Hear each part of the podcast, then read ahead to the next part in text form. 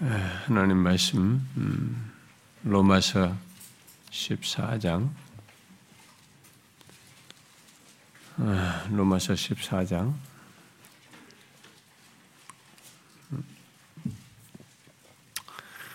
우리가 4절인데요. 1절부터 4절을 우리 함께 아, 읽어보도록 하십니다. 1절부터 4절을 함께 읽겠습니다. 시작. 믿음이 연약한 자를 너희가 받되 그의 의견을 비판하지 말라. 어떤 사람은 모든 것을 먹을 만한 믿음이 있고 믿음이 연약한 자는 채소만 먹느니라. 먹는 자는 먹지 않는 자를 없인 여기지 말고 먹지 않는 자는 먹는 자를 비판하지 말라. 이는 하나님이 그를 받으셨습니다. 남의 하인을 비판하는 너는 누구냐? 그가 서 있는 것이나 넘어지는 것이 주인에게 있음에 그가 세움을 받으려니 이는 그를 세우시는 권능이 주께 있습니다. 4절 남의 하인을 비판하는 너는 누구냐? 그가 서 있는 것이나 넘어지는 것이 자기 주인에게 있음에 그가 세움을 받으려니 이는 그를 세우시는 권능이 주께 있습니다. 음, 음, 우리가 이게 계속 그 기도할 때, 어, 이 그 성경에 반하는 이런 법들이 정부에서 제정되지 않기를 같이 바라면서 기도하고 그러는데, 어, 이제 선거철이 되어서 조금 이게 어, 우리 기독교인들을 의식한 이제 조금 멈추겠다 뭐 이런 내용들이 나오고 있는데 아, 참 언젠가 이런 식으로 일시적으로 멈추는 거 뭐 아마 청와대에서는 좀 고려해봐라고 이게 정부와 당에 이게 부탁 이 얘기를 해서 이게 좀 많이 진척이 된 것으로 알고 이제 어느 시점에 상정만 딱 하면은 이제 다수의 지금 현 정부의 그 당이 3분의 2가 되기 때문에 이 통과될 수 있는 여지인데 그래서 이 청와대 그런 주문에도 불구하고 예, 새로운 이런 예, 주자들이 아, 기독교인들의 표를 얻기 위해서 일단은 주저하고 있습니다. 뭐 윤석열 같은 사람은 아, 일단은 반대한다라고 했는데 음, 또이 이재명 후보 같은 경우는 일단은 좀 유보해야 된다. 그래가지고 이제 당청과는 좀 대립각을 세워 일단은 대고 봐야 되니까요. 그래서 우리 기독교인들을 이제 고려한 그런 말들이 나오게 됐습니다. 물론 정의당은 뭐 타협하고 있다, 반드시 통과돼야 된다 이렇게 주장을 하고 있습니다. 아, 제가 이 법이라고 하는 것이 우리가 몰랐을 때는 별거 아니지만 일단은 법이라는 것이 존재하고 그리고 법이 만들어지면 그 다음부터는 이 법에 따라서 모든 것이 진행되기 때문에 사회가 바뀝니다.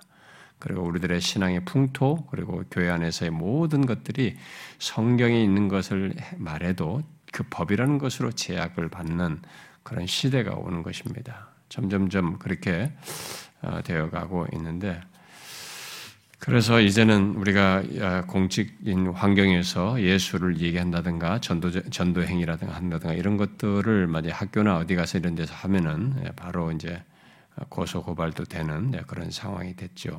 그래서 우리가 그런 법이 만들어지지 않도록 진짜 이게 일시적으로 우리 표를 얻기 위해서가 아니라 진짜 그런 것이 이 나라에서 아직 허용되지 않도록 어, 우리가 기도를 해야 되겠고, 근데 저는 아마 기독교인의 숫자가 점점점 줄어들면 이제 정치인들은 우리 눈치 볼 일이 없고 다수의 얘기를 들으면서 결국은 언젠가는 통과가 될 것이고 아마 또 새로운 정부가 들어와지 무슨 어떤 통치자가 들어서냐에 따라서 또 바뀌어 가지고 법이 통과될 수도 있는 그런 얘기가 있어요. 그래서 참 저는 진짜 그런 법이 통과되지 않아야 된다. 절대로 돼서는 안 된다. 이 나라를 위해서라도 그렇게 믿는데 흐름은 그렇게 됩니다. 여러분들은 이게 별것 아닌 줄 알지만 법이 만들어지면 우리 기독교는 직접적으로 영향을 받습니다. 모든 교회 안에서의 설교 행위나 하나님 말씀 나누는 거나 여러분들이 가지고 있는 성경 지식을 누구한테 말하는 데서도 다 법의 제약을 받아서 굉장히 신앙의 제약을 받습니다. 그래서 우리가 이런 부분을 진짜 중요하게 여겨서 음, 기도해야 된다고 봅니다. 그리고 우리가 여기 어, 여러분들 중에 어, 우리가 지금 사역자들이 하고 있습니다만은 이 지역에 우리가 여기 저쪽에 베트남 쌀국수 집이 하나 있어가지고 베트남 사람이 하나 싸고 사역자들이 자주 갑니다. 어, 참 베트남 사람이 하니까 가격도 싸고 맛있어가지고 우리 자주 가요. 어, 저도 참 자주 갑니다. 근데 저는 갈 때마다 그 양반에게 부부한테 전도했거든요. 계속. 그러니까 당신들이 여기 오기 전에 선교사를 베트남에서 만나지 않았느냐? 제가 벌써 그냥 넘겨 집었는데 그렇다고 하더라고요. 처음부터 만났을 때부터 그래가지고 선교사를 의해서 자기도 거기서 교회도 가본 적이 있었고 복음도 들은 적이 있는 거예요. 어, 근데도 제가 계속 그 권했었거든요. 어, 갈 때마다 가끔 한번 사람들 손님 있을 때는 못 하고 이제 없을 때 제가 신앙생활 해야 된다 뭐 이렇게 하고 그랬습니다. 근데 그렇게 하다가 뭐 요즘은 거의 못 하다가 최근에는 제가 한번 가서 부부한테 어, 우리 교회를 좀 와라고 내가 부부하고 얘기하고 싶다니까 막 좀 어, 뭐 하면서 어, 그래도 어, 와야 되는 줄 알고 진짜 왔어요 어, 부부가 그래서 저 잡아가지고 저녁에 만났고 또 다른 베트남 사람도 데려왔고 그래가지고 이제 제가 딱 부러져 얘기한 겁니다. 어, 그렇게 일주일을 쉬지 않고 어, 지금 몇 년 되냐니까 5년 동안 5년 동안 쉬자고 왜 이렇게 쉬지 않고 돈 많이 벌어야 된다. 집을 사야 되기 때문에 여기서 돈 많이 벌어야 된다. 어, 근데 그건 하나님을 너무 생각 않고 말하는 것 같다.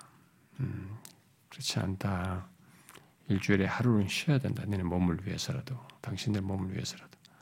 그렇게 하면서 그러니까 내년부터는 뭐 월요일 날 정도 쉴까 한다고 그래요. 왜 월요일이냐? 주일을 쉬어라 이제. 주일을 쉬고 주일을 예배를 드리고 신앙생활을 다시 해라. 그러면서 제가 다시 전도를 했고, 어?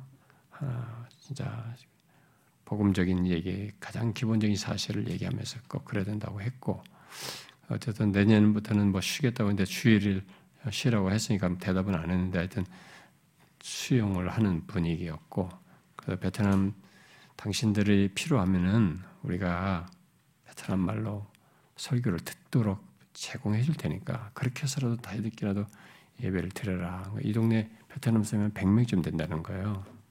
그러니까 우리가 베트남까지 가서 선교하는데 다 들어와 있는 사람인데 그 베트남 말하는 선교사를 데려오든지 어떤 사람 누구 데려와서라도 그 사람에게 여기 공간을 별도 모임을 하서라도 그들에게 복음을 듣게 해야 돼. 우리가 하는 중요한 일 중에 하나이기도 하죠. 그렇게 하고 당신들 한국말도 가르쳐 줄 테니까 하여튼 그리고 해라 하니까 뭐 그러고 싶다고 했어요. 지금 누군가 베트남 한국말 전혀 못하는 베트남 자매 우리 사역자가 지금 가르치고 있습니다. 일주일에 한 번씩. 근데 그건 성도들 중에 누가 자원해서 좀 가르쳐 주면 좋을 것 같아요. 그런 거. 음, 베트남에서 한 사람씩 이렇게 좀 체계적으로 한국말도 가르쳐 가지고 한국말도 듣게 하고 이 사람들은 여기 살고 싶어 하거든요. 거의 다. 그러니까 그렇게 해서 베트남 사람들을 이 동네에서 우리가 다 100명이나 된다는데 다 몇 명이라도 모아가지고 복음을 전할 수 있으면 좋겠어요. 네, 그것도 여러분들이 음, 기도하고 섬겨주면 좋겠습니다. 우리 여기 지금 그 독거노인이랑 이런 거 전도하시는 우리 어, 이 구제팀에서도 어떤 베트남 자매 섬기고 있지 않습니까? 네, 그렇게 해서 우리가 어, 그런 사람들도 우리 한국 사람들에게도 복음을 전하지만은 그들에게 선교하는 마음으로도 복음을 전하셨으면 좋겠습니다. 그걸 위해서도 여러분들이 관심도 가지시고 또 자원도 하시고 그러면 좋을 것 같습니다. 자, 음, 에, 지금 우리가 이 환경이 좀 달라져서 어떻게 또 바뀔지 모르잖아요. 어, 이게 이, 위드 코로나 1, 2단계로 못 넘어간다고 하는데 어떻게 될지 모르는데 어, 내년 초부터는 이 여러분들 중에 교리반 혹시 이제 직분자가 되고 교회에서 뭐 섬길 만한 사람들은 교리반 신청해가지고 우리 강목사님이 또 해야 되겠죠. 뭐 이게 교리반 신청을 받아가지고 빨리 이렇게 조건이 될때 원래 어, 교류반을 할 수 있으면 좋겠습니다. 신청을 좀 연말 사이에 받아가지고 음. 네, 여러분들 중에 원하는 사람도 있고 어, 교류반 안 하느냐 묻고 그랬는데 어, 내년에는 할 수 있도록 연초에부터 바로 시작할 수 있도록 그렇게 신청을 해서 한번 준비하면 좋겠습니다. 자, 우리가 이제 여기 14장의 어, 내용을 이제 살피고 있는데요. 이미 제가 지난 앞서서 얘기했습니다만은 바울이 그리스도인의 삶에 대해서 12장부터 어, 13장까지 비중 있게 말한 뒤에 우리 그리스도인의 삶 속에서 갖는 좀 부차적인 그 문제들을 어, 문제들에 대해서 말하는 내용들이다라고 했습니다. 그리고 부차적인 내용들이지만 이것도 그리스도인의 삶에서 생각해야 될 음, 이런 부분에서 여기서 말하는 내용들도 우리가 잘못 알게 되면 이런 것들에 대한 이해가 없고 이 말씀을 따르지 못하게 될 그런 문제점을 드러내게 되면 그것이 그리스도인의 삶에서도 많은 타격을 문제점을 갖기 때문에 우리는 참 바울이 여기서 말해주는 이런 부차적인 내용들로 말하는 이 내용들도 상당히 귀한 어, 진리를 여기서 말해주고 있습니다.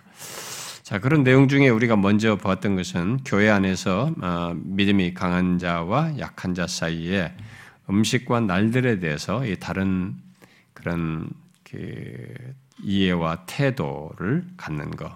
특히 그렇게 그런 태도 속에서 서로를 업신여기고 비판하는 것에 대해서 말하는 내용을 우리가 살폈습니다. 지난 시간은 2절과 3절을 통해서 1절이 뭐 전체에 대한 원리가 되는 내용이고 그다음에 2절과 3절을 통해서 모든 것을 먹을 능력을 가지네. 먹을 어, 먹을 수 있는 이게 예, 어, 그런 믿음을 가진 모든 것을 먹을 만한 믿음을 가진 어, 이 강한 자와 예, 뒤에 15장에서 강한 자로 얘기하잖아요. 예, 뒤에 15장 1절에서 믿음이 강한 우리는 이렇게 하고 얘기하잖아요. 지금 이 사람들이 지금 강한 자로 얘기하는 거죠. 어, 믿음이 강한 자들과 이 채소만을 먹는 약한 자가 서로를 향해서 업신여기고 비판하는 것에 대해서 우리가 지난 시간 살폈습니다. 자, 그런데 우리가 지난주 살폈던 그 내용의 끝부분에서 어, 우리는 고기를 먹지 않고 채소만 먹는 이 연약한 자들이 모든 것을 먹는 이 강한 자를 비판하는 것에 대해서 강조하는 어, 덧붙인 내용을 살폈죠. 바로 하나님이 그를 받으셨다.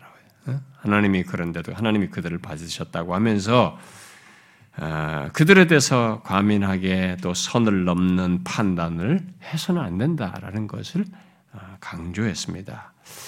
자, 바로 그 내용에 이제 계속 연결해서 이 4절이 나옵니다. 그 시간만 지난 시간에 됐으면 사실 3절과 4절까지 연결해서 했어야 되는데 내용이 길어지기 때문에 4절을 이렇게 다 못했습니다. 근데 4절, 5절로 넘어가기가 또 어려운 것은 5절은 또 날들에 대한 것으로 넘어가기 때문에 그래서 오늘은 4절만 보려고 하는데요. 이 4절은 계속 지난주에 말한 그 내용에 연결되는 것입니다.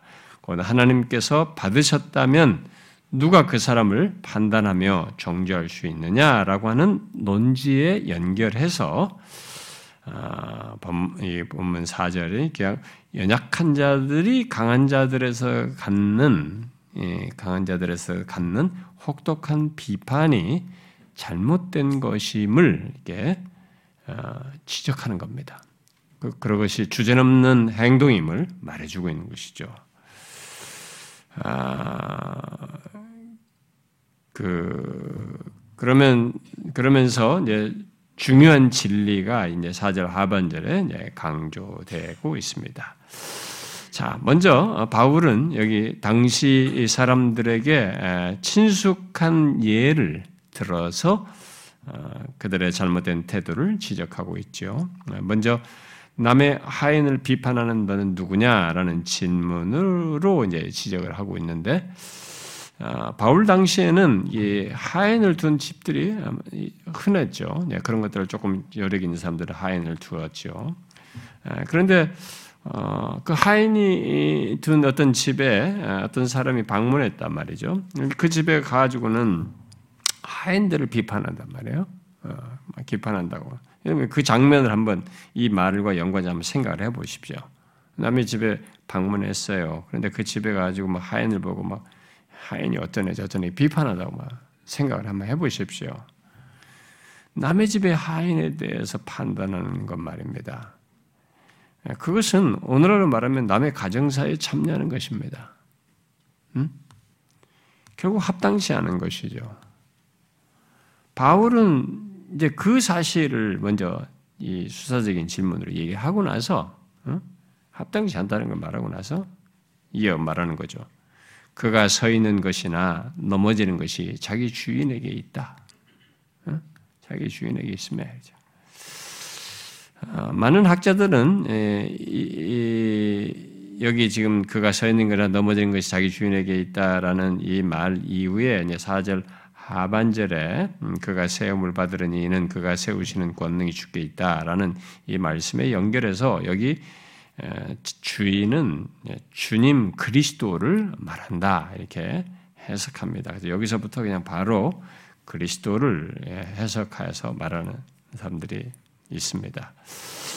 그러나 여기 지금 어, 남의 집 하인을 비판하는 것이 합당치 않음을 말한 뒤에 그가 서 있는 것이나 넘어지는 것이 자기 주인에게 있다라는 것을 말하는 것에 어, 연결해서 1차적으로는 이 말이 1차적으로는 하인들에 관해서 이렇게 어, 뭐 결정하는 권한, 음? 그들에 대해서 뭔가를 어, 결정하는 권한이 주인에게 있다는 것을 비유적으로 어, 말하는 것이라고 볼 수 있습니다. 그렇게 비유적으로 말하는 것에 연결해서 이 내용은 결국 뒤에 4절 하반절에서 말한 것처럼 그리스도 주, 어, 주님 그리스도의 그리스도의 주대심으로 연결해서 지금 말을 하고 있는 거죠. 아, 그래서 결국 모든 그리스도인은 특히 강한 자가 음, 모든 그리스도인 그 중에서 특별히 여기 문맥상에는 특히 강한 자가 주 그리스도의 결정과 권한에 달려 있고 음? 아, 그들을 판단할 권한도 주님께 있다라는 것이죠. 음?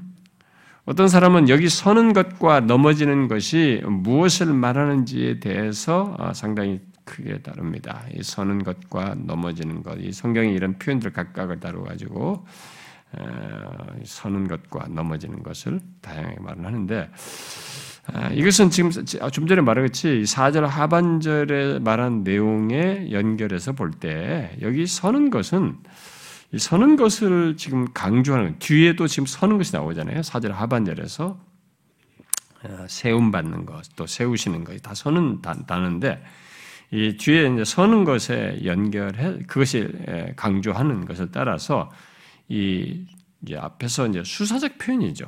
어? 여기 이제 서는 것 얘기하는데 서는 것과 함께 대비해서 말을 하니까 넘어지는 거 이게 같이 이것을 어, 수사적으로 말한다고 보는 것입니다. 어, 각각에 대해서 막 어떤 의미 부여하는 해석을 하는 거죠. 뭐 서는 것과 넘어지는 것이 막 어떤 주권적으로 뭐 이렇게 하는 것도 그런 일이 있는 거 이렇게 넘어졌을 때는 뭐 어떻고 어? 어, 구원을 못 받는 뭐 이런 것까지 다 연결해 단어를 얘기하는데 그것은 막 과도한 해석이고 이 본문에서 지금 문맥상에서 강조하는 것은 지금 이제 서는 것을 말하는 것 속에서 이제 넘어지는 것까지 수사적으로 말했다고 봐요. 네, 그렇게 해서 주인이 하인에게 무엇인가를 결정하는 권한이 있듯이 강한 자에 대한 권한 또한 주님께 있다. 너희들이 비판하는 그 강한 자에 대한 권한도 주님께 있다 라는 것을 말하고 있는 것이죠. 그를 결정하고 판단하는 권한은 오직 주님께 있다라는 것입니다. 따라서 예수 믿는 우리들이 다른 지체를 비판한다면 그것은 주님의 자리에 서는 것이야. 주님의 권위를 무시하는 겁니다. 그, 그렇게 하고 계시는 권위를 무시하는 행동을 우리가 하는 것이죠. 우리는 모두 이 사실을 기억해야 됩니다. 사실 바울이 지금 말하는 이런 논지는 예수님께서도 산상수훈에서 다 말했던 내용입니다. 어? 말했던 것이고 성경에는 이런 것들에 대해서 바울이 다른 데서도 나도 이거 함부로 너희들에게 그렇게 하지 않는다라고 하면서 되게 이런 비판 문제에 대해서는 굉장히 성경이 경계하고 있습니다. 응? 함부로 판단하는 이런 것들은 되게 경계하고 있어요. 그러니까 특별히 우리가 다른 지체에 대해서 그렇게 할 때는 그렇게 함으로써 내가 다른 그 주님의 자리에 내가 선다는 것. 우리 모든 자기 속한 지체들을 판단할 권한이 계신 그 주님의 권위를 우리가 무시하는 것이 된다는 것을 항상 생각을 해야 됩니다. 그런데 사실 우리들은 너무 쉽게 다른 지체를 판단하죠. 여러분 그렇지 않습니까? 우리들이 뭐 저를 포함해서 부지 중에 은연 중에 뭐가 말이 나왔을 때, 또 누군가 말을 꺼냈을 때, 자기도 순간적으로 거기에 동조하면서 자기도 모르게 탁 내뱉고 이런 일들을 우리가 합니다. 그렇게 함으로써 교회의 머리 대신 주님의 자리에 은근히 섰버려요. 저 같은 목사는 사역자들은 더 이제 이런 문제에서 실수, 잘못을 할 여지가 진짜로 많습니다.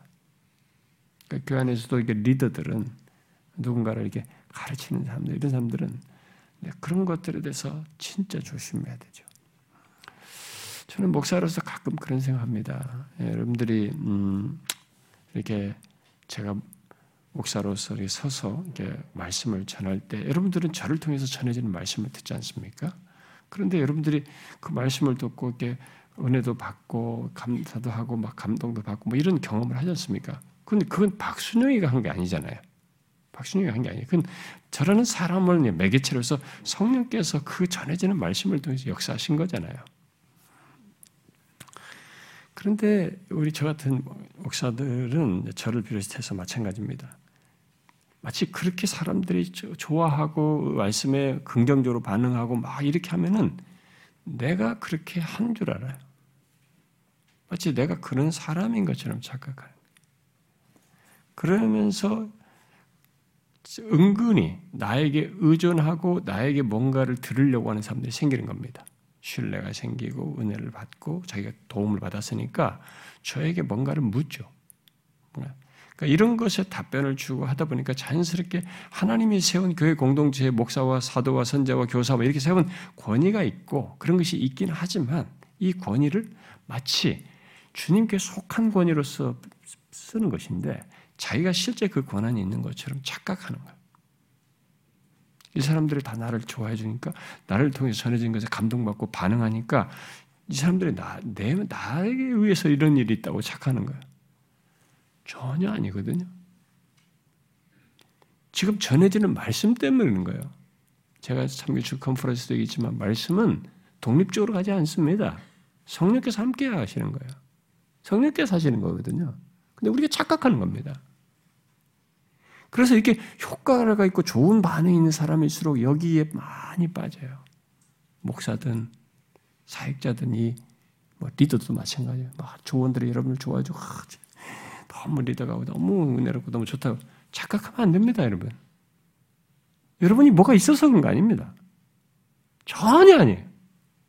이 말씀 때문에 그래요. 응? 그런데 이거 깨닫는 게 쉽지 않습니다, 여러분. 저는 이런 거 많이 고민했기 때문에 제가 이런 얘기를 하는 겁니다. 이런 것에 자각이 있기 때문에 그런 거예요. 그런 중에 우리들이 이렇게 이런 것에 다 이렇게 영향이 되고 그런 지지를 받고 사람들이 인정도 받고 권위가 조금 존중되는 것 같을 때 또 큰 실수라는 거예요. 이 함부로 판단을 하는 거예요. 그래가지고 주님의 자리에 서는 거예요. 교회 머리 대신 이 주님의 자리에 우리가 서는 겁니다. 참 우리들이 잘못하는 거죠. 저 같은 사람도 실수 많이 합니다. 그러니까 여러분들을 누가 좋아해주고 이렇게 막 여러분들이 말을 듣고 여러분들이 상담을 듣고 여러분들에게 인정받 여러분을 인정해주거든 착각하지 마세요. 함부로 그 자리에 섰다고 함부로 파, 판단하면서 주님 자리에 서지 말라는 겁니다. 전혀 아니에요. 그러면서 은근히 비판하고 판단하면 안 되는 것입니다. 그건 위험한 일을 하는 것입니다. 좋은 자리에 있어가지고 더 해를 끼치는 거죠. 그리스도의 몸된 교회 모든 지체들의 머리 대신 주님의 권위를 우리들이 다른 지체를 비판함으로써 쉽게 무시하는데 정말로 경계해야 됩니다.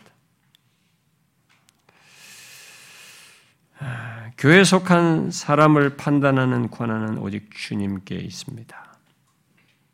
우리는 항상 잊지 말아야 됩니다.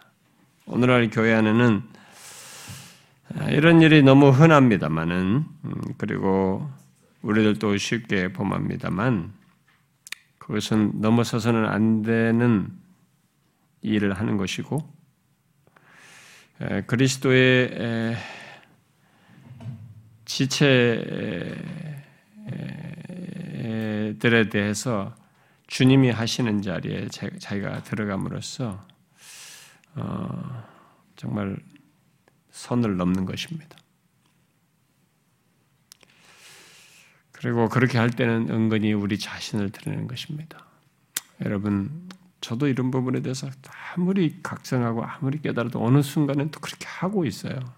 그러니까 여러분들이 모두가 고민하셔야 됩니다. 누군가를 섬기고 리드하는 이런 사람들은 함부로 누구 판단하고 이런 일 하면서 누군가에게 판단하고 말을 할 때는 비판하고 말할 때는 여러분 예외 없어요. 자기를 드리는 게 섞여 있습니다. 한번 여러분이 기도하면서 묵상하면서 잘 말씀에 비추어서 가만히 묵상해 보십시오. 성령께서 깨닫게 해줄 겁니다. 그건 부인할 수 없어요. 누군가를 비판할 때는 은근히 자기를 드러내는 것입니다. 우리가 뭐 교만이라는 말로도 쓰지만 당연히 교만한 것이죠. 저는 예, 뭐 우리 교회 성도들이 이제 우리 교회 와서 신앙생활하면서 귀가 커져가지고 어, 좀막 귀가 좀 하나님 말씀 듣는 귀가 커지고 뭐 수준이 높아졌다고 해야 됩니까? 뭐라고 해야 됩니까? 높아진 것도 아니죠. 그건. 이게 조금 이게 자기를 따는 뭐가 조금 분별하는 게 생겼다고 조금 알게 됐다고 이렇게 좀 설교하는 사람들에 대해서 이렇게 좀 판단하는 일들을 많이 해요. 우리 교회는 또 지원 사역자라고 그래가지고 참된 교회를 세우기 위해서 이런 분들도 많이 와서 사역하고 있어서 그분들에게 이제 설교할 기회가 1년에 한 두 번씩이 주어지고 그러는데 지원 사역자들에 대해서는 여러분들이 처음에 뭐 좀 약간 실망할 수도 좀 여러분들 기대치가 있으니까 음, 그래서 근데 뭐 그런 지원 사역자들에 대해서는 여러분들이 또 이렇게 시큰둥 해가지고 또 그런 걸 음, 비판하는 네, 이런 말도 하는 걸로 제가 알고 있습니다. 그 동기를 잘 보셔요. 뭔 하고 있는지, 어떤 자리에 서셨는지, 그런 말할 때 왜 그런 말할 때 자기 자신은 어떤 분인지, 그 사람은 자기 자신을 드리는 것입니다. 사실 저는 고민이 많습니다. 우리 교회에서 사역자들을 세우는데 저는 아시죠? 우리 교회 처음부터 오기, 처음 같이 있었던 분들은 제가 개척해서 10년 동안 설교를 외부한테 안 맡겼습니다. 진짜 내가 몸이 극단적으로 할때 는뭐 맡겼는지 모르지만 거의 설교 제가 다 했습니다. 새벽 기도 다 했고 수요일, 금요일, 주일 오전 오후 주일 뭐 그, 어떻게 했는지 모르겠어요. 예, 그러니까 제가 그때 막 예, 갑자기 갑자기 이제 몸이 망가졌긴 했죠. 근데 그걸 어떻게 감당했을까 싶습니다. 항상 뭐 쪼들려 가지고 이렇게 막 겨우겨우 하긴 했습니다만. 근데 그때 제가 왜 하냐면 뭐 누굴 좀 맡겨라 이런 얘기 하는데 제가 안 맡기고 싶은 게 아니었습니다. 혹시라도 한 번의 예배가 실패할까봐 일단은 그게 저한테 좀 두려웠어요. 한 번에. 그러니까 저도 이렇게 그때도 몸이 아팠을 때도 제가 설교 말씀 준비 그래도 끙끙대면서 어떻게든 제가 1년의 초기에는요 6개월을 편두가 보고 살았습니다. 하도 이 편두에 항생제를 많이 먹어가지고 진짜 어떻게 그렇게 버텼는지 모르겠어요. 그, 그래도 했습니다. 어떻게든 감당을 다 했어요. 근데 그때 제가 계속 그렇게 10년 동안 할 때 저의 마음에 저 개인적인 욕심 없었어요. 아, 나도 쉬고 싶죠. 어? 우리 가족에서 가족들이 뭐 월요일도 없냐 막 이런데 진짜 일주일 내내 했단 말이에요. 월요일도 없이 살았거든요. 일주일 내내. 그러니까 이제 저도 쉬고 싶었지만 그 예배 한 번이 실패하는 것에 대한 두려움이 있었습니다. 그걸 또 검증이 안 된 사람한테 맡기는 게 두려웠어요. 근데 어떤 유명한 사람인데 책을 찾으면서 그 사람한테 한번 맡긴 적이 있었습니다. 아, 진짜 벌써 성도들이 저한테도 막 질문하기도 했습니다. 저도 당황했습니다. 네, 그런 것이 있었기 때문에 저도 굉장히 주저스럽습니다. 그래서 제가 사역자들에게 항상 당신들에게 나 설교 실습시키는 거 아니다. 다시 없는 한 번밖에 없는 기회인 줄 알고 설교해라. 당신의 인생의 마지막이라고 생각하고 설교해라. 제가 설교 그러니까서도 계속 그 얘기해요. 그리고 어떤 사람에게는 제가 많이 얘기도 합니다. 근데 여러분들이 뭐, 뭘 느끼고 어떻게 하는지 저도 잘 압니다. 그랬을 땐 저도 고민이 너무 깊습니다. 제가 무슨 어떤 사역자들이나 설교자들에게 설교에 대해서 이렇게 했을 때 만약에 그 사람이 진짜 음, 너무 야, 진짜 이게 말씀에 이런 부분에서 자기 자신도 이게 없다고 할 때는 제가 어떻겠습니까? 제가 몰라를 하겠습니까? 저는 너무 고통스럽습니다. 아주 어떤 때는 사, 사역자 부릅니다. 황재찬 목사도 저한테 몇 번 혼났습니다. 몇 번 혼났어요. 얼굴이 빨개질 정도 혼났습니다. 불러서 제가 아, 어떻게 그럴 수 있냐. 제가 하거든요. 어떤 경우는 저도 힘듭니다. 근데 그렇게 말할 때 상대가 어떤 사람은 감정적으로 받아들이는 자기를 무시한다고 생각하고 너무 심하다 이렇게 생각하거든요. 저는 그 사람 개인에 대한 마음이 없습니다. 저는 이 예배의 한 번의 기대치, 하나님 앞에 서는 이게 성도들이 함께 예배하는 이것이 무너지는 것에 대한 두려움이 있어요. 어, 영적인 기대와 하나님이 임재하셔서 우리에게 만나 주시고 은혜 주시고 이 말씀을 통해서 우리 영혼에 부여하게 하시는 이게 안 생기어서 그런 하나님의 교통이 없는 것에 대한 두려움이 있어요.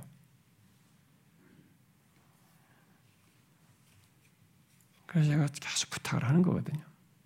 여러분 어떤 사람들 바뀌잖아요. 요즘씩 바뀌지 않습니까? 바뀌기도 합니다. 근데 여러분 우리들 중에는 어떤 사람은 그냥 사역자 내려놓고 그냥 간 사람도 있었잖아요. 여기 지원 사역자로 왔다가 사역 다 스톱하고 그냥 일반적으로 간 사람도 있지 않습니까? 저는 그것도 높이 사거든요. 음.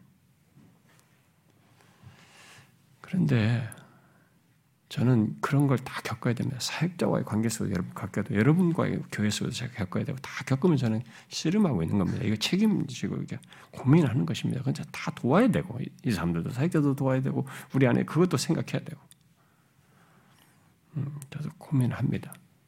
그러나 여러분들이 함부로 비판하는 것은 안 됩니다. 그건 여러분이 교회 머리 대신 그리스도 자리에 서는 겁니다. 위험한 일을 하시는 겁니다.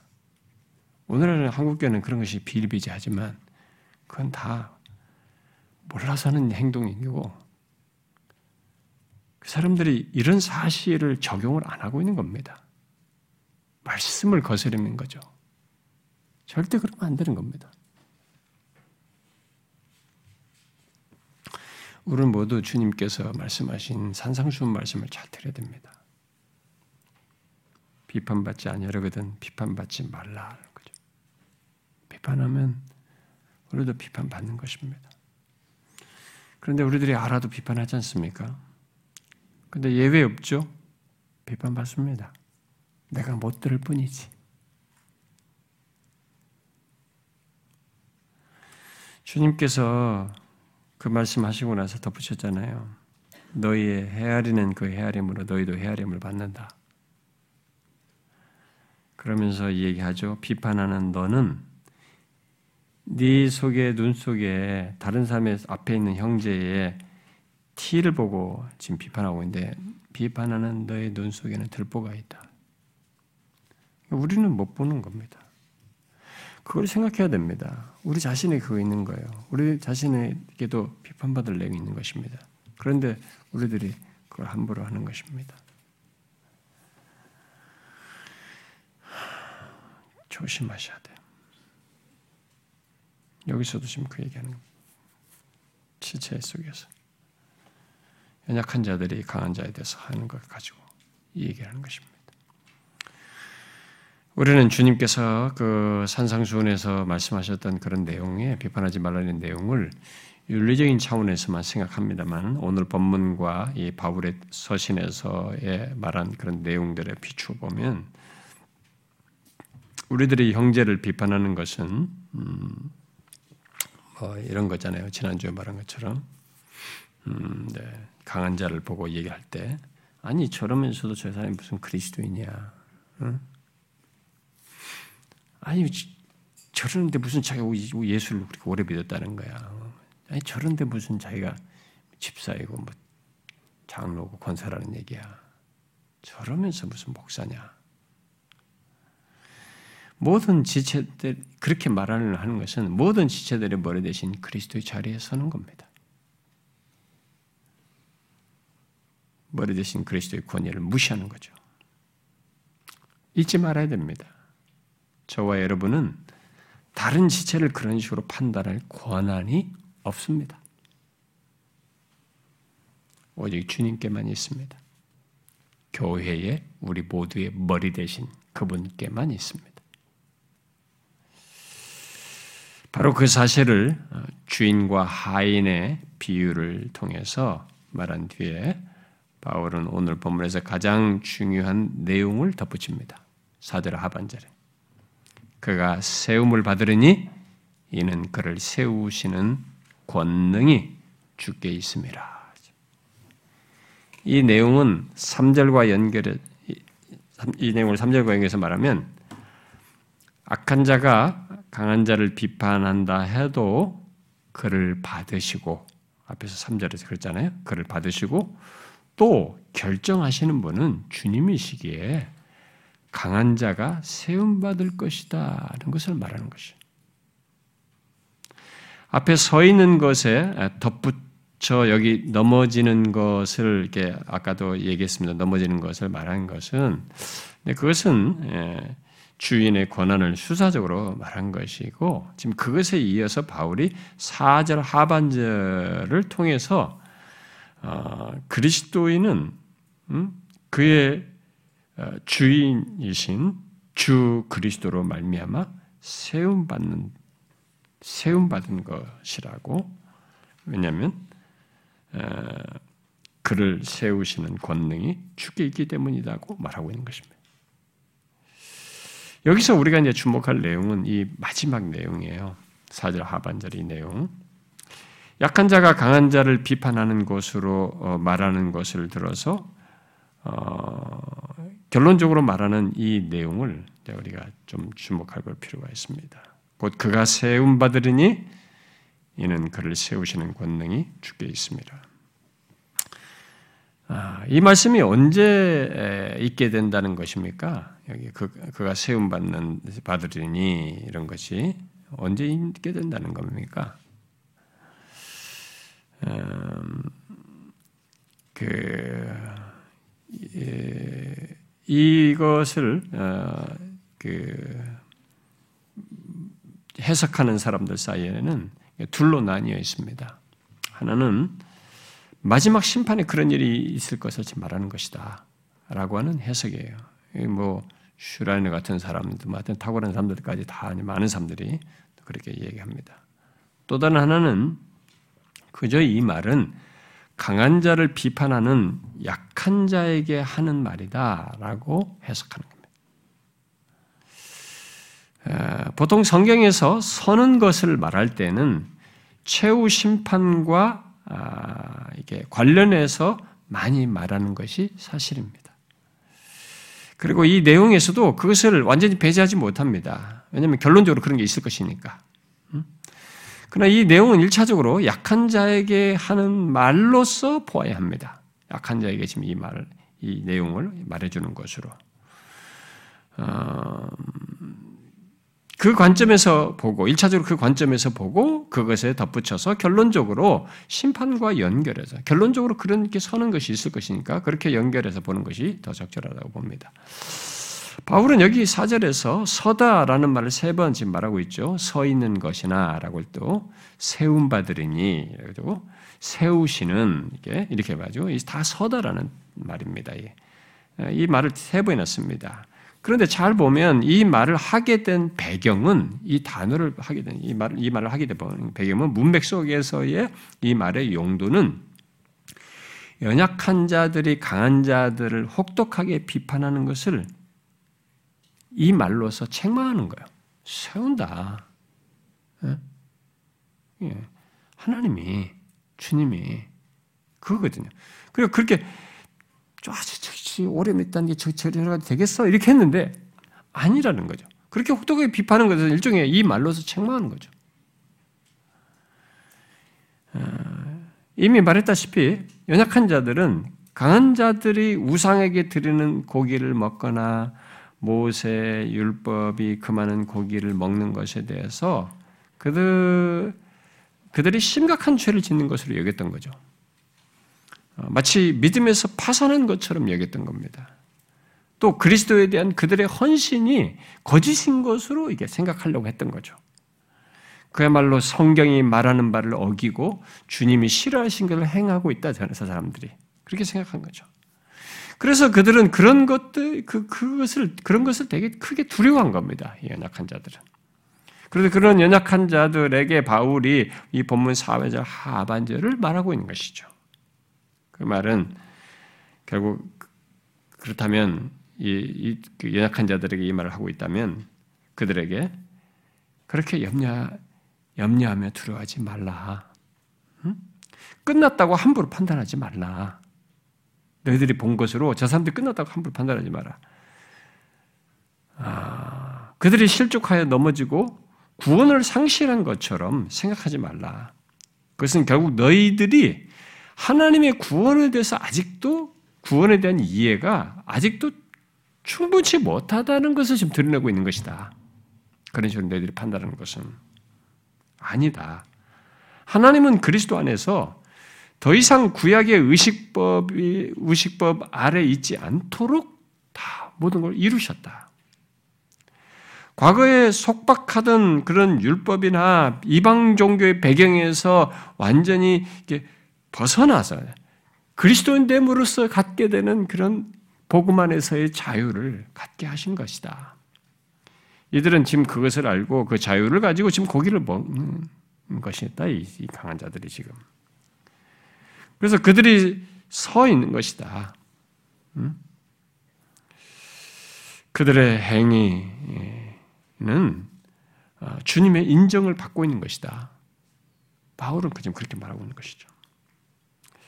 그러나 믿음이 연약한 자들은 그들이 가진 자유를 충분히 이해하지 못한 겁니다. 아, 이들이 방종하고 있는 건 아니에요. 지금 여기서 말하는데 자유라고 하니까 이들 강한 자가 막 아, 내가 구원받았으니까 하면서 뭐 율법 폐기론자를 방종했다는 게 아닙니다. 지금 음식과 양식, 이, 이 날짜를 지키는 것과 관련해서 이렇게 하는 거예요. 나름 신앙 행위의 영역에서 그렇게 한 것을 가지고 얘기하는 겁니다. 방종을 얘기하는 게 아니에요, 지금. 바울이 갈라디아서 5장에서 이런 자유에 대해서 얘기하지 않습니까? 어, 예수 그리스도 안에서 얻게 된 자유에 대해서 얘기를 하죠. 자유란 말이 갈라디아서 참 많이 나오지 않습니까? 그리스도께서 우리를 자유롭게 하려고 자유를 주셨으니 그러므로 굳건하게 서라. 이게 갈라디아서 5장에서 말한 거 아니에요? 그리스도께서 우리를 자유롭게 하려고 자유를 주셨으니까 그러므로 이 자유를 말하면서 바울이 강조하는 게 뭐냐면 서라, 서라. 굳건하게 서라. 이 사람들이 강한 사람들은 그 자유를 가지고 섰던 겁니다. 자유를 가지고 서 있는 것이었어요. 근데 거기에는 지금 하나님이 능이에요. 권능이 지금 관련되어 있기는 합니다. 근데 이 믿음이 연약한 자들은 이들이 가지고 있는 이 자유를 충분히 이해하지 못한 것입니다. 어, 자기들은 그 자유를 충분히 못 누린 거죠. 그래서 구, 굳건하게 서지 못했던 것입니다. 오히려 그들은 혹시라도 우리들이 저 고기를 먹으면 어? 이 신앙에서 크게 문제가 생기는 거 아니야? 그래가지고 그 궤도 이탈이라도 할까봐 두려워서 아예 고기를 양 아예 안 먹고 채식만 먹는 이런 태도를 취한 것입니다. 그게 아예 나 이게 오히려 더 낫다. 이게 안전한 길이다. 라고 생각하면서 그런 식의 방식으로 나름의 규칙을 안 먹기 위한 규칙, 그런 안전한 길이라는 규칙을 나름 두고 그렇게 지키려고 했던 것입니다. 그것이 믿음이 강한 게 아니다, 오히려. 구원에 대한 충분한 이해가 없어서 취하는 것이다. 믿음이 연약한 것이다, 이제. 지난주에 말한 것처럼 그런 식으로 안전장치로 이것저것을 금하고 안 하고 어, 하는 이런 등등은 그렇게 해서 여러 규칙을 만들어서 자기를 보호하는 모습을 갖는 것은 그런 율법주의적인 행동은 믿음이 강한 게 아니에요. 여러분 율법주의적인 때는 겉으로 보면 굉장히 이 사람 철저하거든요. 모든 게 규범이 쫙 되어 있고 기본적으로 항상 철저하고 모든 걸 뭘로 하든 교회에 대한 봉사든 뭐든 뭐 하든 막 철저하단 말이에요. 율법주의적인 사람들이. 심지어 외적으로 보면은 어떤 종교적인 도덕성 이런 것들에서도 굉장히 막 철저할 수도 있는 겁니다. 그런데 율법주의적으로 그런 것으로 자기가 안전을 보호하려고 할 때는 그건요 겉으로는 굉장한 것 같아도 벌써 이 사람은 믿음이 연약한 자의 수준에 있는 겁니다. 구원에 대한 충분한 이해가 없는 거예요. 믿음이 강한 자는 믿음 구원에 대한 충분한 이해 속에서 가진 겁니다. 그리스도께서 이루신 것에 대한 충분한 이해 속에서 가진 것이었어요. 그게 안 된 거죠. 어떻게 보면은 그런 식의 행동을 하는 사람들의 동기는 순수해 보이기도 합니다. 어떻게 보면 아, 뭐 조심하고 이렇게 하니까 되게 순수해 보여요. 그리고 굉장히 열심도 있고 뭐 철저한 신앙으로 이렇게 보이기도 합니다. 아, 이런 저런 규칙과 규례들을 만들어서 지킴으로써 옛 모습으로 돌아가지 않으려고 또 뭐 옛 습관에 빠지지 않으려고 하는 것으로 보이기 때문에 굉장히 순수해 보이고 철저해 보입니다. 아, 그러나 그렇게 그런 식으로 신앙생활하는 사람들은 예, 결국 연약한 자들은 아, 이제 그것에서 안전을 갖고 그것에서의 그 만족을 갖게 되면 네, 그렇게 하면서 신앙생활을 그걸로 굳히게 되고 예, 자기를 이렇게 어, 만족감을 갖게 되면 제일 문제는 그 사람들이 그런 신앙을 자기보다 뒤에 오는 사람들에게 전파해요.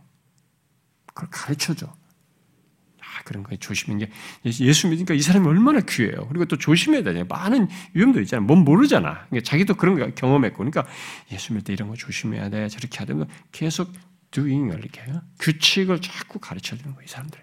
자기가 했던 걸 그대로 전수해요.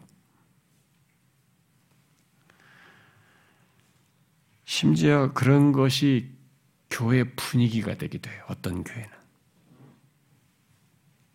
그래서 교회 풍토가 돼 있어요. 다 엄격하게 뭘 지키는 것으로 자기들이 막 잘하는 것으로. 그런데 이 복음이 주는 자유와 그러면서도 그것으로 인해서 주님을 더 높이고 서로를 사랑하고 세우는 것이 아니라 예리하게 비판만 하는 거예요. 그게 벌써 우리가 틀렸다는 거예요.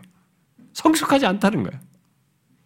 자꾸 흠만 보고 비판만 하고 이게 안 되고 저게 안 되고 막 계속 이렇게만 하는 거야.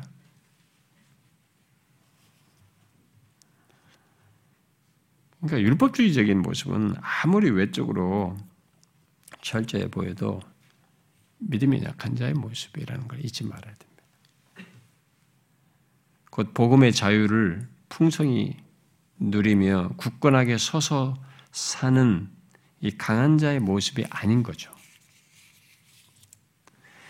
그런 사람들에게 자신의 자신들이 철저히 지키는 어떤 규례들을 안 지키는 듯한 사람들을 보게 되면 여기 이제 뭐 강한 자들이 그렇게 했던 거죠. 그렇게 보면 의심하는 거죠. 판단하는 거죠. 저 틀렸다 지금. 저러면서 무슨 저 분명히 저러다 배교할 거야. 실족한다. 막 이렇게 하는 거죠. 마치 큰 문제가 있는 것처럼. 어, 진짜 그리스도인이 아닌 것처럼 생각한다는 거죠. 그런 식으로 비판하는 연약한 자들에 대해서 바울이 음, 아니다. 그 들은 세움 받을 것이다. 곧 강한 자는 설 것이다. 이렇게 말하고 있는 것입니다. 왜? 왜 그, 그들이 선다는 것인가? 그를 세우시는 권능이 주께 있기 때문이야. 아, 놀라운 얘기예요, 바울이 여기서. 주님은 그를 세울 권한과 능력을 가지고 계신다는 거예요. 음? 바울이 약한 자의 비판에 강한 자를 세우는 그리스도의 권능을 말하는 것은 그런 그리스도의 권능을 생각지 않고 구원에 대한 충분한 이해도 이렇게 생각지 못할 뿐만 아니라 구원에서 그들을 믿는 자 이들을 굳건히 끝까지 붙드시는 그리스도의 권능을 생각지 않고 비판한 것이에요. 그걸 질타하는 겁니다, 일종의. 어? 이런 그리스도의 권능을 너희들은 생각 안고 있다. 이거죠. 그래서 바울이 덧붙여서 강조하는 것은 우리를 서게 하는 것은 우리의 무엇이 아니다는 거죠. 주님의 능력이다는 겁니다. 바울이 에베소서 6장에서 여러분 아시죠? 에베소 6장. 6장에서 보면 우리를 넘어뜨리려고 어, 넘어뜨리려는 이 사단의 관계를 말하지 않습니까? 거기서. 근데 바울이 우리를 넘어뜨리는 사단의 관계를 말하면서 제일 먼저 말하는 게 뭡니까? 성경 펴지 말고 한번 말해봐요. 다 테스트잖아, 여러분들. 하도 제가 많이 말했으니까. 바울이 그 마귀의 개개 얘기하면서 관계를 얘기하면서 그 관계 말하면서 제일 먼저 말하는 게 뭡니까? 그 그런 내용을 말하면서 제일 먼저 말하는 게 뭐예요? 음? 아니 나한테 수도 없이 들었잖아요 여기서. 예? 힘과 능력을 강구하라.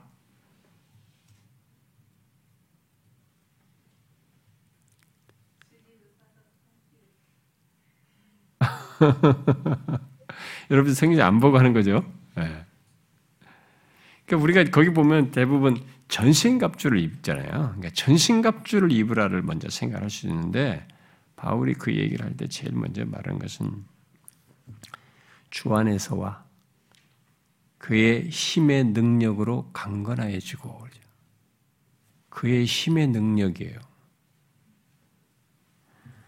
사단의 관계를 이기기 위한 첫 번째 전제는요, 전신갑주가 아니고요, 주 안에서 그의 힘의 능력으로 강건해지는 거예요. 그것 속에서 전신갑주를 입는 것입니다. 그러면서 뒤에 바울이 그 6장 13절에서 악한 날에 너희가 능히 대적하고 모든 일을 행한 후에 뭐라고 그래요? 서기 위함이라. 여기서도 그랬잖아요. 주의 권능으로 서는 거예요. 그 너희들 주 안에 그의 힘의 능력으로 강건하여서 서는 겁니다. 주님 안에서 서는 거죠. 모든 것을 이기고 서는 것은 서는 것에는 주의 주의 힘의 능력이 있고 있어야만 하는 것입니다. 예수 그리스도를 믿는 자는 스스로 서지 못합니다. 복음성가 있잖아요. 나 서지 못하네. 뭐 그런 거 있잖아요. 그래서 바울이 여러분 고린도전서 10장에서도 어, 선줄로 생각하는 자는 넘어질까 조심하라잖아요. 우리 스스로 내가 마치 선거처럼 착각했다는 넘어지는 거죠. 예외 없이 하나님께서 그의 권능으로 주의 힘의 능력으로 붙드시고 강건케 하셔야만 되는 겁니다. 사도 베드로는 우리 그리스도인을 붙드는 것은 하나님의 능력이라고 말합니다. 아, 사도 베드로도 그 어, 사, 아까 이제 예배소는 익숙하니까 사도 베드로 얘기는 한번 읽어보면 좋겠네요. 음, 여러분 베드로 전서를 한번 읽어봅시다. 베드로 전서 1장 음. 음.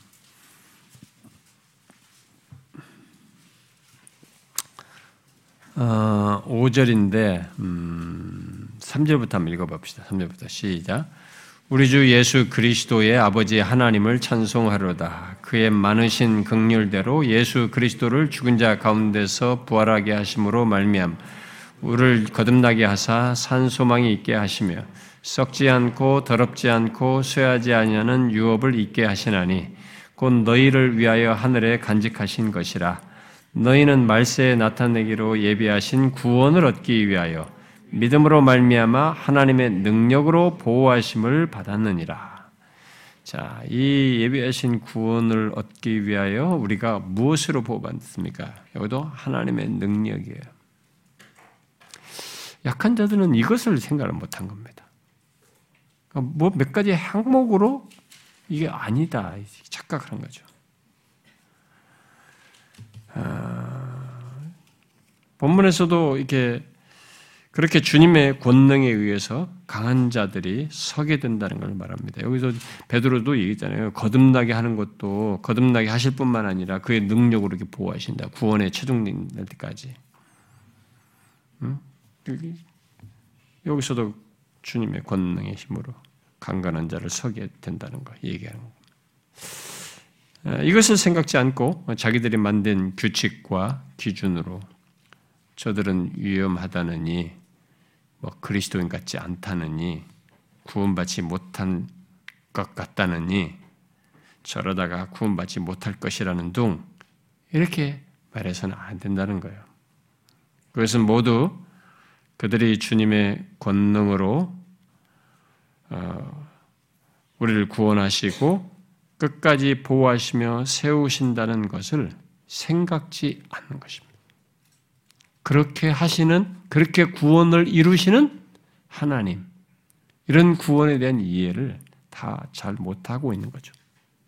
결국 주님의 능력을 의문을 갖고 있는 거죠. 로이준스 목사는 바울이 본문을 통해서 어, 말하는 것을 다음과 같이 요약을 했습니다. 잘 요약했어요. 들어보세요. 바울은 로마에 있는 이 약한 그리스도인들에게 걱정하지 말라고 말합니다. 민감하지 말라.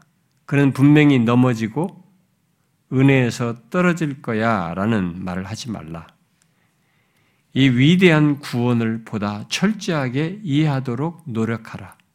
너희는 이 구원이 오늘은 오늘은 들어갔다가 내일은 빠져나올 수 있는 그런 식의 구원으로 생각하는 것 같고 어떤 사람이 회개의 모양은 모양을 띠고 구원받을 상태 곧 오늘은 거듭났다가 내일은 거듭나지 않은 상태로 갔다가 다시 되돌아가 결국 구원에서 완전히 떨어지는 일이 있을 수 있다고 생각하는 것 같다.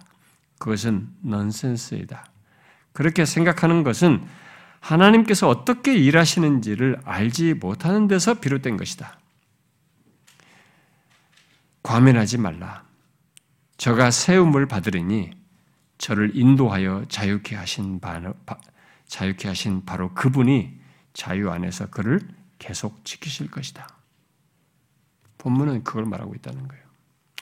혹시 여러분들 중에도 이렇게 연약한 자들처럼 생각하는 사람이 있습니까? 내가 생각하는 뭐가 없어 보이고 좀 의심스럽다고 하는 그런 그 그리스도인을 세우시는 권능이 주께 있다는 것을 생각지도 않고 그냥 우리가 보는 기준, 자기가 보는 기준으로 판단하면서 이렇게 말하고 있는 일이 있냐는 거죠.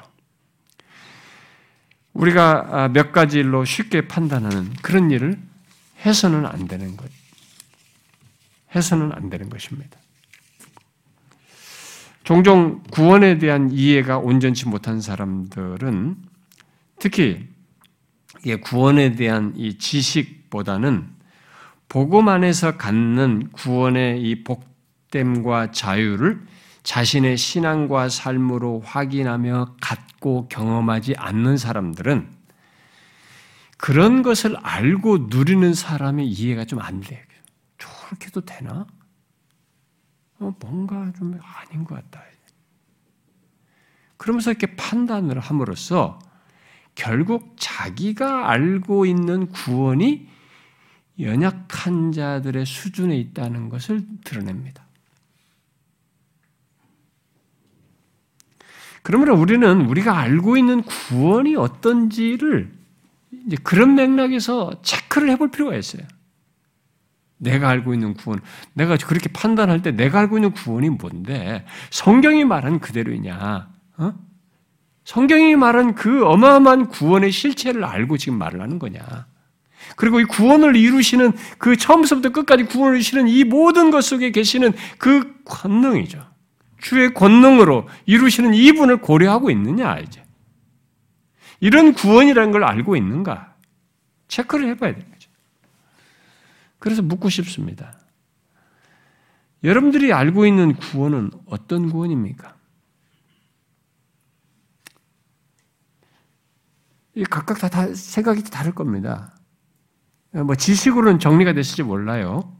그런데 여러분들이 진짜로 삶에서 알고 경험하는 성경이 말한 그것을 그대로 얼마만큼 정확히 알고 그것을 실제로 삶 속에서 경험하는 그 구원의 모습은 아마 많이 다를 겁니다. 우리 모두들.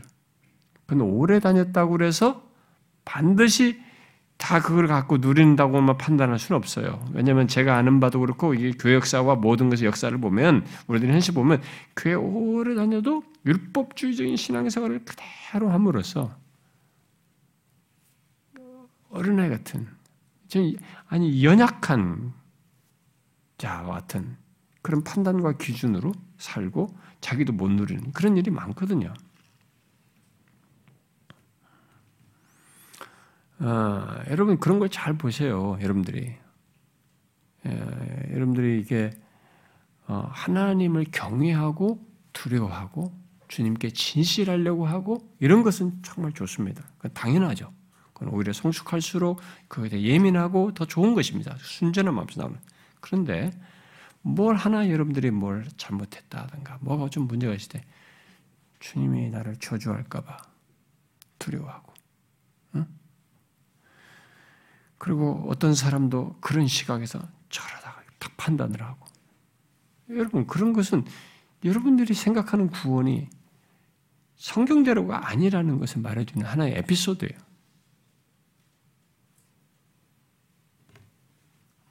연약한 자들처럼 몇 가지 행위로 구원을 확인하거나 구원을 판단하는 그런 모습을 혹시 갖고 있지는 않는지 생각해 봐야 되는 거죠. 그것은 율법주의적인 시각으로 보는 어, 구원이죠. 그렇게 되면. 그건 거짓된 것입니다. 믿음이 연약, 거짓되거나 믿음이 연약한 자가 아는 구원인 것이죠. 그런 사람은 로이준수 목사 말대로 그리스도 안에서 얻는 이 구원의 위대함을 보다 더 철저하게 알 필요가 있어요. 여러분, 이 그리스도 안에서 얻게 되는 구원의 이 위대함, 부유함을 우리는 더 진짜 철저하게 알아야 됩니다. 더 알아야 돼요. 그래서 그리스도 안에서 이루신 구원의 그 부유함을 알고 그 실제로 누린 데까지 나아가야 합니다. 그것이 바울이 갈라디아서 1장 아니 갈라디아서 5장에서 그리스도로 말미암아 없는 자유를 가지고 굳건하게 서는 것이요. 그리스도 안에서 얻은 자유를 가지고 굳건하게 서는 것은 그런 겁니다. 다시 종의 몽해를 매지 않는 거죠. 내가 왜 다시 글로 가? 왜 그런 식으로 율법주의적인 신앙생활을 왜 해, 내가? 복음 안에 이 견고한 것이, 그가 이루신 것이 있는데. 그겁니다. 그 바울이 말한 그거예요. 그리스도께서 주신 그 자유를 가지고 굳건하게 서라. 다시는 종의 몽해를 매지 말라. 우리들도 그러기 위해서 힘써 그리스도 안에서 얻은 구원의 위대함을 부유함을 알아야 합니다. 더 아십시오, 여러분. 여러분들이 너무 그런 것에 대해서 지식도 모자란 데다가 또 경험적으로도 그런 것을 참 하나님과 관계에서 못 누리니까 그런 여기 연약한 자 같은 이런 모습을 보이고 행동하는 것입니다. 그리스도의 구원이 얼마나 확실하고 부유한지, 그리고 그가 얻게 한 자유가 어떤 자유인지, 얼마나 그것이 복된지 알고 누려야 하는 것입니다.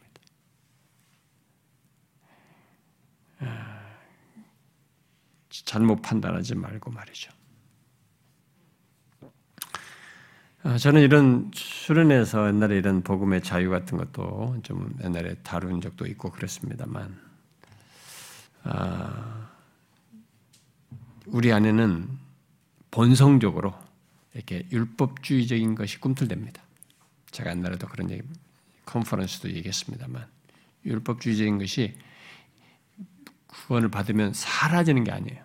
이 본성 안에 있습니다. 우리의 본성은 율법주의적인 것을 편안해 합니다. 그게 있어요. 그래서 이 연약한 자들이 거기에 더 안주할 경향이 강한 겁니다. 이게 아주 본성과 잘 가까워요. 그런데 이 구원에 대한 정확한 이해와 풍성한 이해를 가지고 있으면 이 율법주의적인 이 본성 안에서 꿈틀대는 것들이 분별이 돼요. 분별이 됩니다.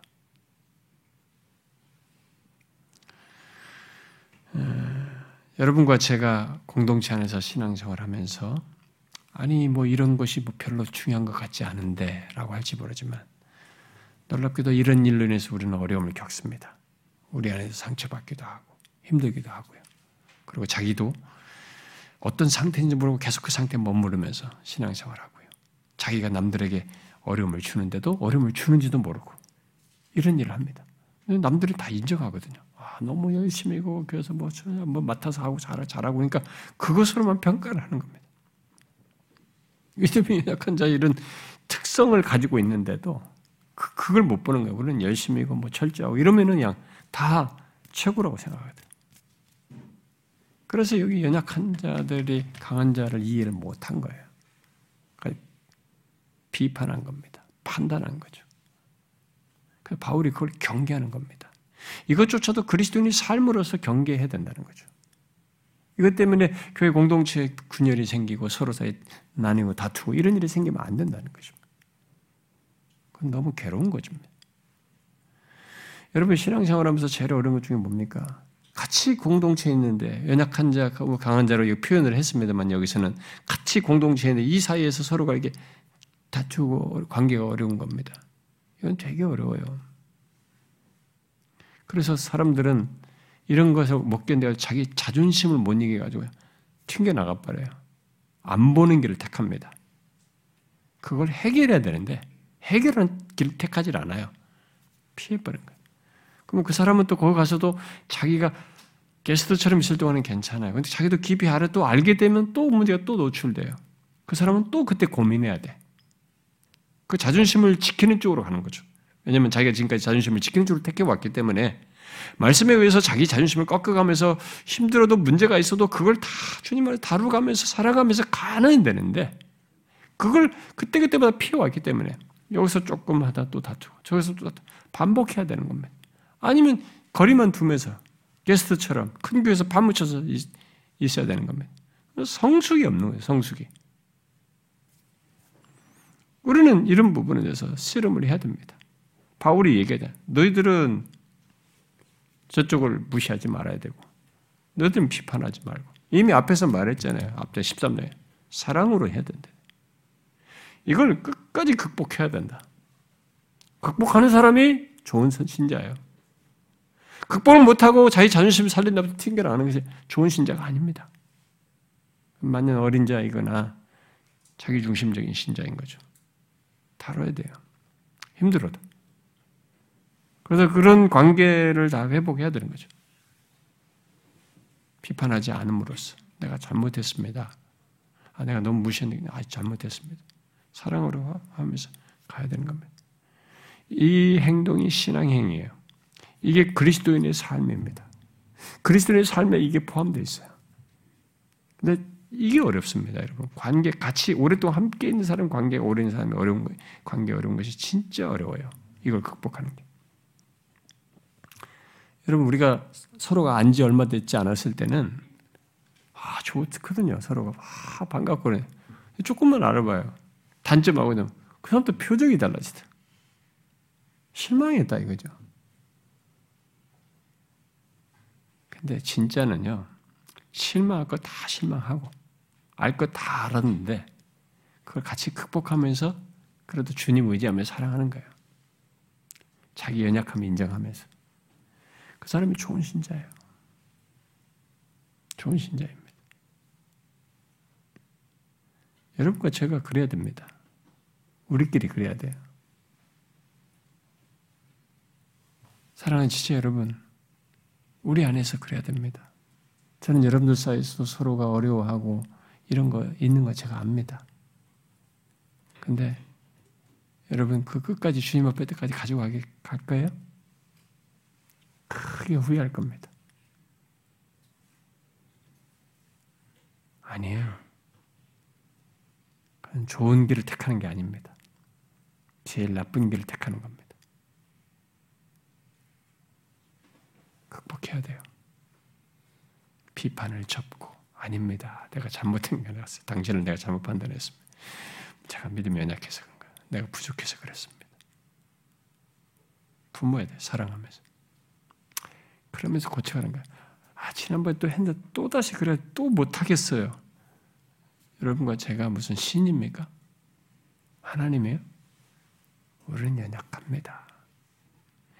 인간의 죄성 자체가 이 연약함을 자꾸 노출시켜요.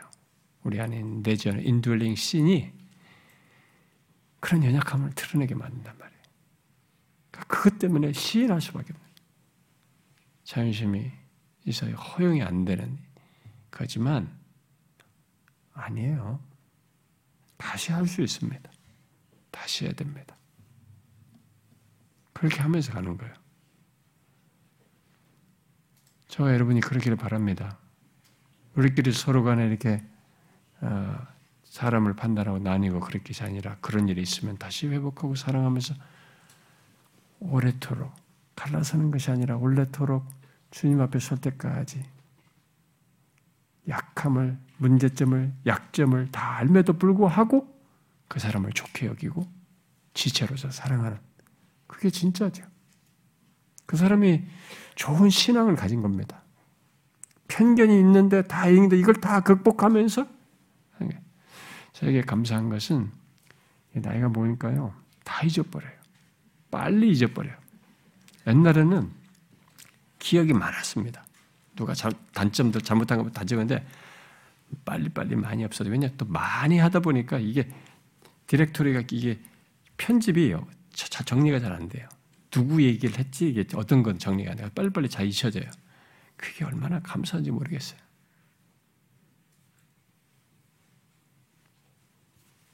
끝까지 사랑하면서 가는 것입니다. 특별히 한 공동체 안에서는 연약한 자, 강한 자와 서로의 어떤 차이 때문에 나뉘면 안 됩니다. 사랑하면서 가는 거예요. 저와 여러분이 그러기 바랍니다. 기도합시다.